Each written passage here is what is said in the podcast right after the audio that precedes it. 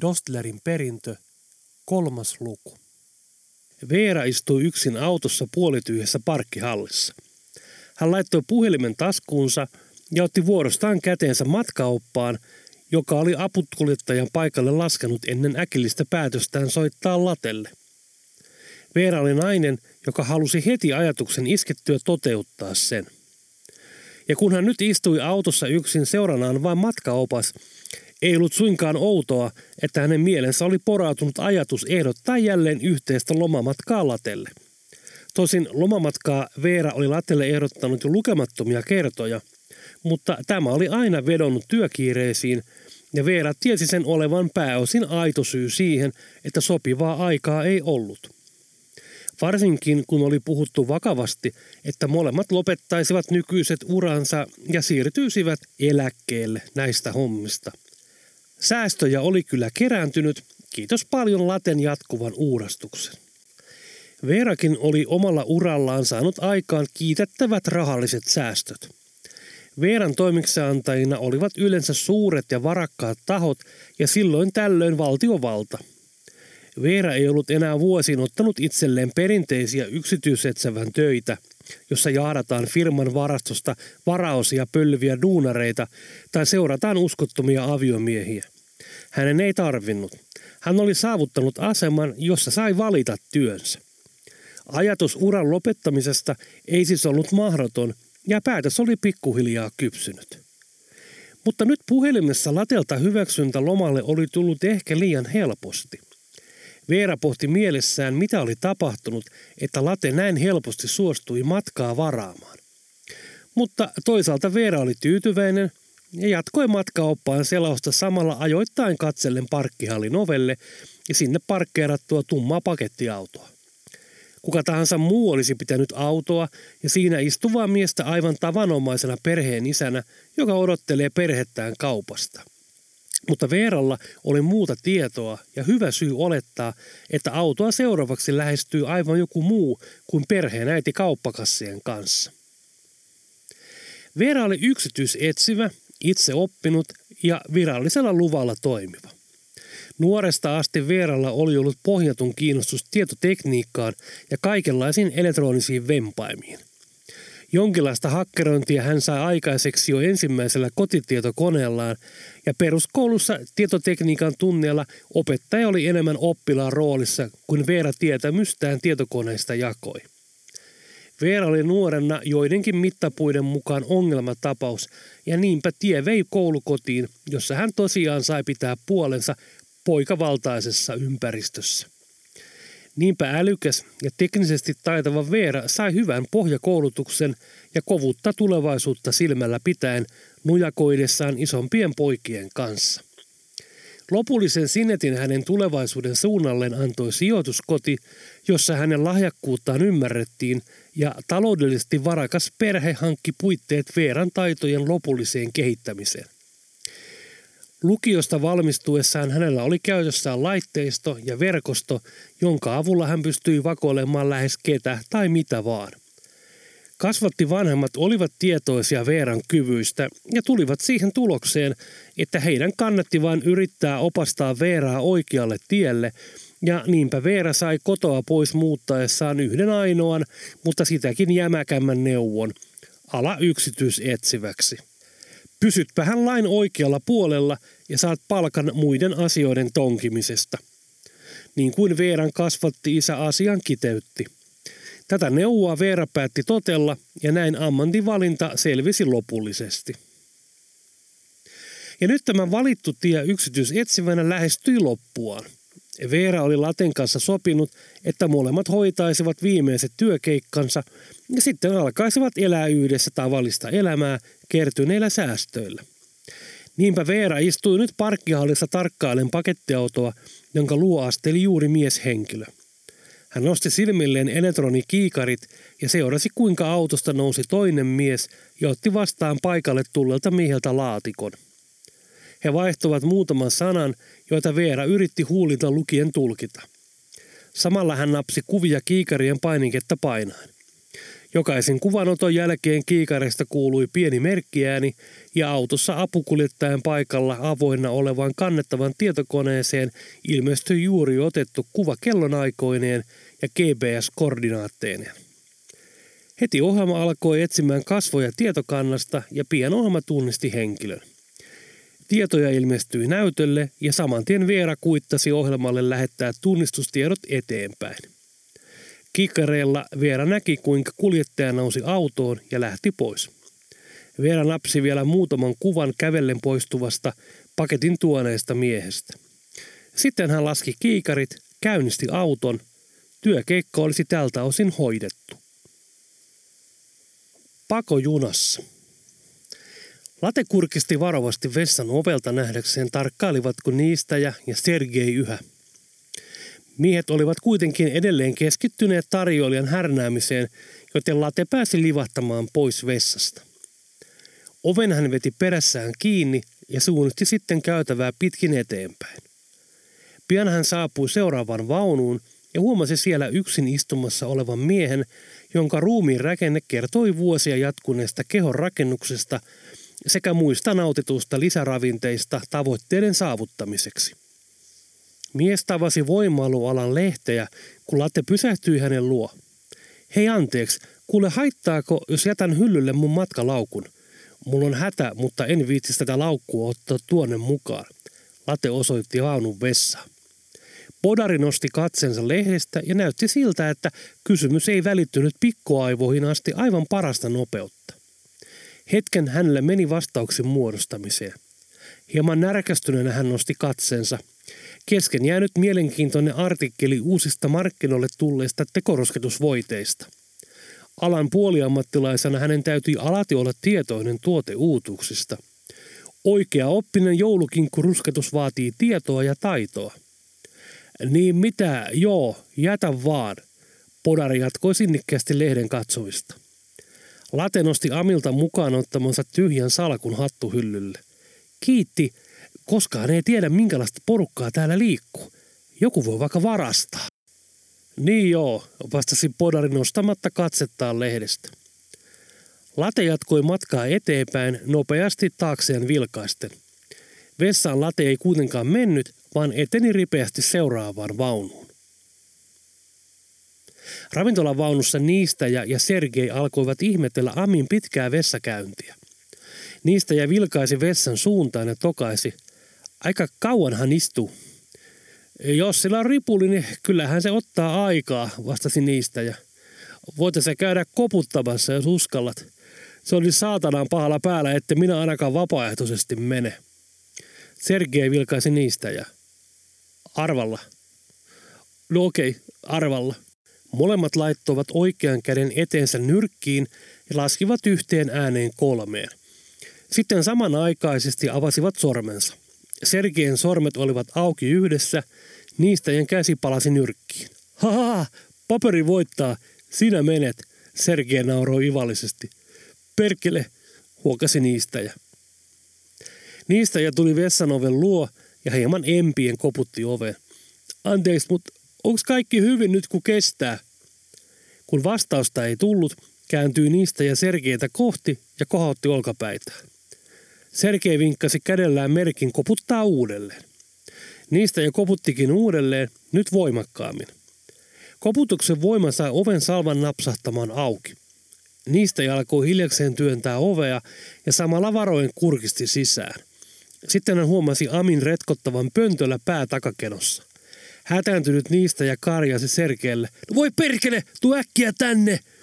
Sergei ryntäsi ravintolavaunusta kohti vessaa ja molemmat miehet yrittivät ahtautua sinne tutkimaan Amin tilaa. Niistä ja koitti Amin pulssia tämän kaulasuonesta. On hengissä.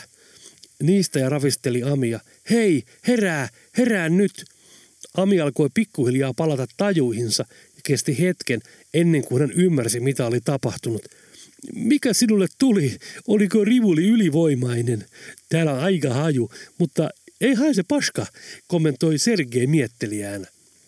Ami kokeli kädellään aristavaa veristä naarmua otsassaan, johon oli jo ehtinyt nousta komea kuhmu.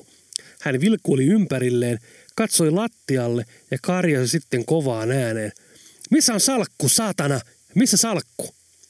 Niistäjä ja Sergei katsoivat myös ympärilleen, mutta salkkua ei näkynyt. Ei ole salkkua, Sergei viittylöi käsillään. Joku vei sen, vittu saatana, täällä oli jotain kaasua. Etsikää se, etsikää. Juu, kaasu haisee, totesi niistäjä.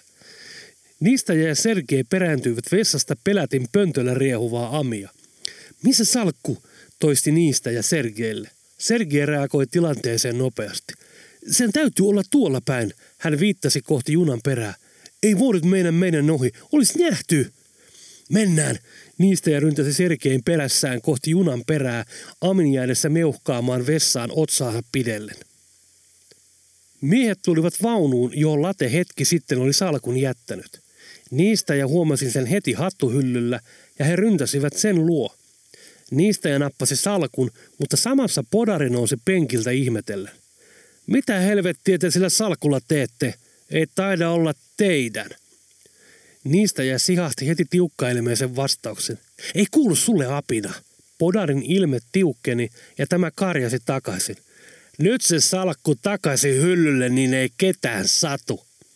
Sergei ei kommentti hätkähtänyt, vaan vilautti housun kaulukseen työnnettyä revolveria ja työnsi kasvonsa lähes kiinni podarin kasvoihin. Toveri, laita nyt suu kiinni tai minä otan sulta munan käteen, leikkaan sen irti ja laitan tänne salkkuun. Niistä ja kiirehti korjaamaan Sergein kommenttia. Hei, älä kuule, älä, älä sano käteen, joko älä. Niistä ja vilkaisi podaria terävällä katsellaan. Siis munat veks tai suu kiinni, niistä ja sanoi podarille, joka katsoi parhaaksi istua paikalle. Niistä ja kokeili salkkua, ravisti sitä, se tuntui tyhjältä. Hän kokeili lukkoja ja napsahtivat auki. Avautuva salkku osoittautuikin tyhjäksi. Kuka toi salkun tänne, tivasi niistä ja podarilta. Semmoinen vaalea kaveri, tämä nieleskeli osan sanoistaan. Tumma huppari, paita taisi olla vihreä, mutta en ole varma, meni tonne päin. Podari viittoi kohti seuraavaa vaunua, jonne Sergei ja niistä ja samantien suunnistivat. Late eteni käytäviä pitkin kohti junan peräpäätä. Samalla hän vilkaisi jokaista matkustajaa kuin etsien jotakuta. Pian Late huomasi vaunun perällä nukkuvan miehen, joka etäisesti muistutti häntä. Jopa vaatetuksen värissä oli samankaltaisuutta. Päässä oleva lippahattu oli laskettu peittämään kasvoja. Junan äänistä huolimatta Late kuuli miehen hiljaisen kuorsauksen. Nopeasti Late vilkaisi taakseen varmistaen, etteivät niistä ja Sergei olleet lähellä. Late aavisti, että viimeistään nyt miehet olisivat alkaneet ihmetellä Amin vessakäynnin kestoa ja kenties huomanneet tapahtuman. Aikaa ei ole paljon. Late riisui nopeasti hupparin ja laittoi sen nukkuvan miehen vieressä olevalle tyhjälle penkille. Samassa Late huomasi hattuhyllyllä rullaluistimet. Sergei ja niistä jatkoivat junassa etsien Podarin antamiin tuntomerkkeihin sopivaa henkilöä. Pian he saapuvat vaunuun, jossa lippahattupäinen, sopivan oloinen mies nukkui. Viereiselle penkille laskettu tumma huppari kruunasi kokonaisuuden. Sergei osoitti niistäjälle nukkujaa ja he ryntäsivät tämän luo. Niistäjä tarttui miehen rinnuksista ja ravisteli tämän hereille. Unenpöppöröinen mies ei heti tajunnut, mistä oli kyse, vaan karjaisi. On mulla lippu, älä nyt saatana revi! Sitten hän huomasi, ettei rinnuksiin ollut tarttunut konduktööri, vaan hyvin epämiellyttävän näköinen kova naama. Mies valahti kasvoiltaan kalpeaksi. Missä paperit on? Sergei karjaisi ja näytti takin sisäpuolelta aseen kahvaa. Mitkä paperit? Ei mulla ole henkkareita mukana, mies selitti kauhistuneena ja epätietoisena koko oudosta tilanteesta. Minä lasken kolmeen ja sitten lopetan, ellei heti kerro missä ne on. Sergei karjui. Samassa niistä ja kopautti sormella Sergein olkapäätä ja osoitti miehen jalkaa. Mitä nyt? Sergei sanoi kiistyneenä. Sitten hänkin huomasi miehen jalkaa koristavan kipsin. Kainalosauvat olivat lattialla miehen jalkojen juuressa. Jat! Sergei tuhahti. Jatketaan, niistä ja sanoi Sergeille, ja he lähtivät kohti junan loppupäätä. Viimeinen vaunu. Late saapui viimeiseen vaunuun, jossa ei matkustajia ollut. Hän meni perässä olevien ovien luo ja kääntyi katsomaan taakseen. Hän aavisti pian saavansa seuraa. Aikaa ei olisi hukattavaksi. Hän laski repun selästään ja alkoi avata rullaluistimien nauhoja samalla pitäen silmää vaunuun johtavaa ovea. Samassa puhelin jälleen soi ja handsfree kytkeytyi päälle. Halo, vastasi late. Kuulokkeesta kuului hieman närkästyneen kuulonen sylvitälin ääni ja seurasi sanojen tulvaa, johon latella ei ollut mitään mahdollisuutta päästä väliin. Kauanko sinä meinaat vanhaa ihmistä odotuttaa? Minä olen huolissani Pekasta. Sinun pitää lähteä Pariisiin. Otat mukaan Veeran. Minä maksan liput ja hotellin. On ollut äh, pelionnea, mutta ei sitten mitään Halttonia. Kuulitko? Viidonkin syly veti henkeä ja late pääsi vastaamaan. Okei, okei, menen. Lähden tänään. Veeran kanssa. Varaan matkan ihan just, mutta nyt on huono hetki. Uskon nyt. Mä soitan. Moi. Late tempasi kuulokkeen korvaltaan ja laittoi taskuunsa. Sergei ja niistä ja saapuivat viimeiseen vaunuun, joka ensin näkemältä vaikutti tyhjältä. He kuitenkin vaistosivat, ettei näin ollut. Molemmat miehet ottivat aseet esille ja astelivat varoen käytävää pitkin. He tarkastivat penkkien väliköt rivi riviltä ja tulivat sitten käytävän ovelle, joka johti vaunun eteistilaan. Sergei veti hiljaa ovea auki. Se ei päästänyt juuri minkäänlaista ääntä. Myös molemmat miehet liikkuivat aivan ääneti. Tuntui kuin junan tasainen kolinakin olisi hiljalleen vaimentunut. Tilanne oli jännittynyt. Hitaasti, pistolit esillä, he kurottautuivat kurkistamaan vaunun viimeiseen välitilaan, josta uloskäynti tapahtui. Ilma tuntui liikkuvan oudolla tavalla. Molempia vaatteissa ja hiuksissa tuntui vetoa, aivan kuin ikkuna olisi jätetty auki. Sitten heidän katsensa tavoitti laten, joka seisoi avoimessa oviaukossa, jalassaan rullaluistimet. Oviaukosta tuleva viima heilutteli myös hänen hiuksiaan ja vaatteitaan. Late tuijotti rauhallisena miehiä. Hänen tyyni olemus ja rauhallinen katse saivat Sergein ja niistäjän hetkellisesti pois omista rooleistaan, ja he vain tuijottivat lateja, joka nosti hitaasti kättään ja lausui rannekelloaan katsoen.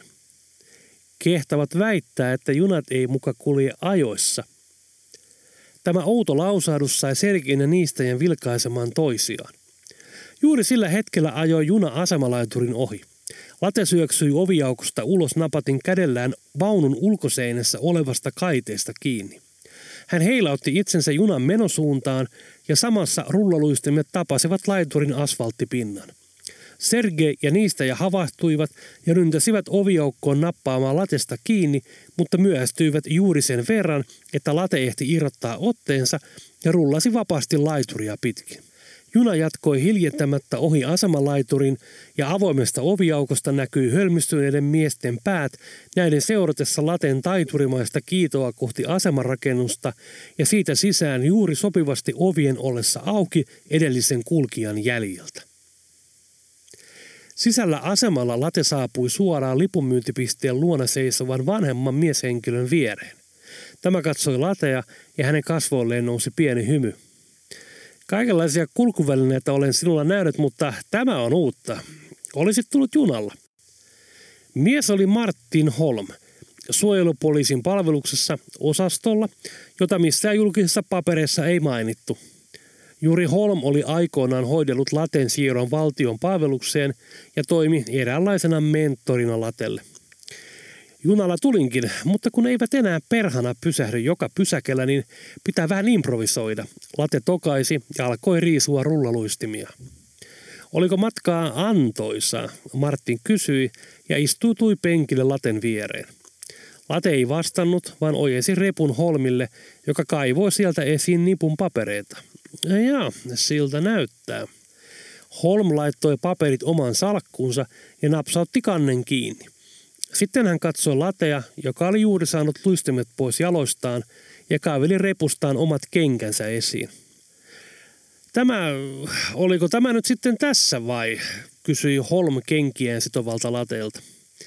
Jep, eikö me niin puhuttu, että nyt on kaikki kuitattu? Niin sovittiin, vastasi Holm. Sovittiin kyllä. Late keskeytti kenkien laittamiseen ja katsoi Holmia – Älä nyt vaan sano, että muunat meidän diiliä perkele. Holm rauhoitteli latea. Ei en. Tietenkään en. Sopimukset pidetään. Mutta, Mutta mitä, kysyi Late. Jos mieli muuttuu, jatkoi Holm. No jos muuttuu, niin katsotaan sitten, vastasi Late ja veti kengät jalkaansa. He molemmat nousivat ylös penkiltä. Kiitos kaikesta. Late ei ollut sentimentaalinen ihminen, mutta joku hänen tarkemmin tunteva olisi voinut vaikka vannoa, että pieni pisara kyyneltä saattoi pilkistää silmäkulmasta. Holm ojensi käteensä. Kiitos Late kaikesta. Pidään itsestäsi huolta. Ja jos siis, äh, juu, tiedän kyllä, mutta mä olen päättänyt, luvannut itselleni ja Veeralle, että tämä oli nyt tässä. Late katsoi Holmia ja molemmat hymyilivät. He kättelivät ja sitten Holm asteli pois. Samassa Late huudatti pois astelevalle Holmille. Hei, ei tässä mun verokortti. Holm katsoi Latea ja he molemmat naurahtivat.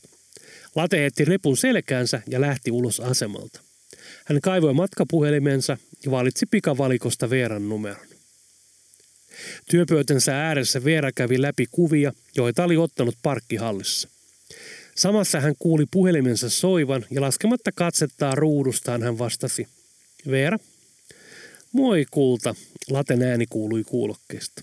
No moi, mites neuvottelut meni, kysyi Veera jatkaen edelleen kuvien tutkimista.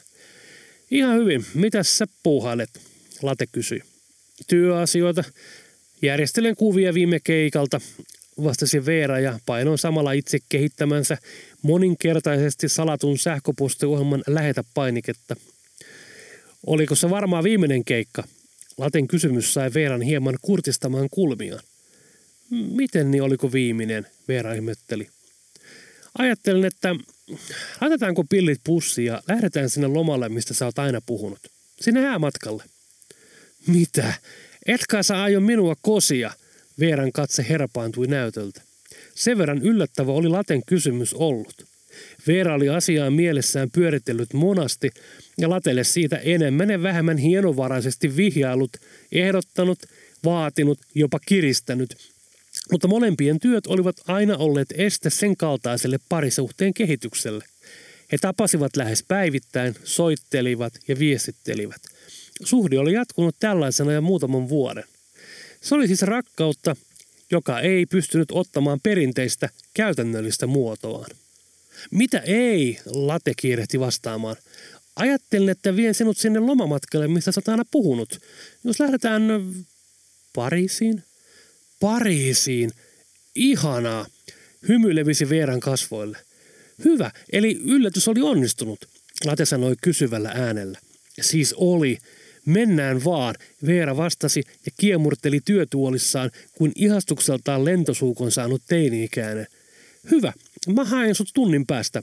Ala pakata. Otetaan seuraava vapaa lento. Moi moi! Late lopetti puhelun. Veera laski puhelimensa pöydälle mietteessään. Samalla näytölle ilmestyi vastaus. Taas hyvää työtä, Veera. Siirrän palkkion Pankue Cardinale de Geneven tilille viiden minuutin sisällä. Hyvää lomaa Pariisiin. Veera katsoi hymyillen tekstiä ja lausui itsekseen. Senkin vakoojat. Lennolle. Pariisissa Charles de Gaulle lentokenttää kutsuttiin ranskalaisten keskuudessa sijaintinsa vuoksi lempinimellä Roissi. Kenttä nimittäin sijaitsi reilun 20 kilometrin päässä Pariisin keskustasta Roissin kaupungin osassa. Vuonna 1974 rakennettua lentokenttää käytti nykyään vaatimattomat 61,5 miljoonaa matkustajaa, josta nopealla laskutoimituksella saatiin päivälle noin 168 000 laukkunsa kanssa harhailevaa matkailijaa. Ihan helposti ei siis tuttuun siellä törmää. Kansallisuuksia riitti ja lukemattomia eri kielistä koostuvia puheensorinoita täytti terminaalin. Täällä sitä väkeä on kaikkialta, tokaisi Late etsiessään katsellaan taksia terminaalin edessä. Kansainvälinen meininki joo. Miten sinun Ranska? kysyi Veera Latelta. Oui, tai siis äh, kyllä englannillakin pärjää. Taksi pysähtyy renkaat vingahtaen heidän eteensä. Takaluukko aukesi sisältä käsin. Kuljettaja istui tanakasti ratin takana. Palvelu pelaa, tuumasi Late ja nosti laukut takakonttiin. He istuutuivat kyytiin. English? Hän kysyi sitten kuljettajalta, joka takapeiliin vilkaistiin murjasi Je ne pas. Mitä se sanoi, kysyi Veera. Kysyi, että onko passit mukana. Late otti taskustaan paperin, johon Sylvi oli kirjoittanut Pekan liikkeen osoitteen ja näytti sitä kuljettajalle. Tämä nyökkäsi ja lähti ajamaan. Veera katseli mukaan ottamaansa pientä Pariisin matkaupasta ja koitti saada Latelta hyväksyntää nähtävyyksille, jota toivoi heidän menevän katsomaan. Riemukaari, Louvre, Moulin Rouge. Laten vastaus kaikkiin oli pieni kulmien nosto ja suun pielen kurtistus. Mulin, ai sä meinaat, että mennään katsomaan vähäpukeisia naisia. No se kyllä sopii. Tarkimmin ajattelen, ehkä se on liian äh, kaukana, Veera totesi ja jatkoi matkaoppaan lukemista. Taksinkuljettaja oli kuunnellut hetken heidän puhettaan ja huikkasi taustapeilistä katsoen. Finland! Late oli tyytyväinen, että kuljettaja ei käynyt kurkistelemaan takapenkille enempää. Kapeilla Parisin kadulla vauhti nousi muutenkin ajoittain vaarallisen kovaksi ja takapenkille vilkuilu olisi voinut koitua kohtalokkaaksi. Finland yes, ei kun we, Late vastasi. Nokia, Mika Häkkinen, jatkoi kuljettaja iloisesti. Late hymyili takaisin kuljettajalle peilin kautta. Oui? Sitten Late vilkaisi Veeraa. Tultikohan me jostain madonreijästä menneisyyteen? Pikkusen on kaverin tiedot vanhentuneet. Veera oli intensiivisesti keskittynyt kirjaan ja ei huomannut Laten kommenttia. Eiffel-torni on ihan must, Veera koputti kuljettaja olkapäähän. Eiffel? Kuljettaja viittoli kädellään ja selitti jotain ranskaksi. Ja Mona Lisa, Veera innostui. Louvre! Kuljettaja nyökkäsi tunnistaessaan Veeran puheessa tutun nimen. Kuulemme erittäin käydä vaikka kaikki nuo, mutta ensin meidän pitää tehdä yksi juttu, Late rauhoitteli Veera. Mikä? ihmetteli Veera. Käydään yhdessä antiikkiliikkeessä. Ei kai, Veera kiljaisi. Etkä se meinaa ostaa mulle jotain ihanaa antiikkista kihlasormusta, lausui hän iloisesti ja halasi latea. En tietenkään, keskeytti late. Harmi, vastasi Veera pettyneenä ja lopetti halauksen. Late paljasti hieman kaarellen taksin päämaaran. Sylvitäti pyysi, että käydään katsomassa, onko se Pekkaveli kunnossa. Ai, kuinka romanttista, vastasi Veera teatraalisesti nenänsä nyrpistäen. Sitten hän vakavoitui ja kysyi tiukempaan sävyyn. Miten niin kunnossa? Eikö sille voi soittaa? Ei sitä ole saanut liikkeestä kiinni puhelimella moneen päivään. Ja matkapuhelinta sillä ei ole. Täytyy yrittää tavoittaa se suoraan sieltä liikkeestä. Ei kännykkää, ihmetteli Veera hieman ivallisen sävyyn. Hän jotenkin sopii antiikikauppialle, vai onko se vaan töissä siellä? Ei, kyllä hän on ihan itse kauppias. Veeran kasvoille levisi hymy. No sittenhän me voidaan katsoa sieltä meille jotain sukulaishintaan. Veera nojasi laten olkapäähän huokaisten hiljaa. Aa, pari. Laten kasvolla oli hieman huolestunut ilme. Niin,